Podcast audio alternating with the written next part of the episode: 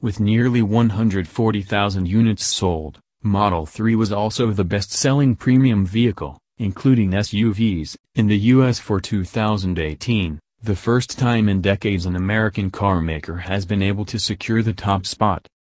As we improve the production rate of Model 3, the cost per vehicle continues to decline. It is critical that we continue this trend so that we can keep increasing the affordability of Model 3 while retaining a sustainable level of profitability. In order to reduce vehicle transportation time and improve the timeliness of scheduled deliveries, we have purchased and are continuing to purchase our own car hauling truck capacity for vehicle shipments. In January 2019, we started construction of Gigafactory Shanghai.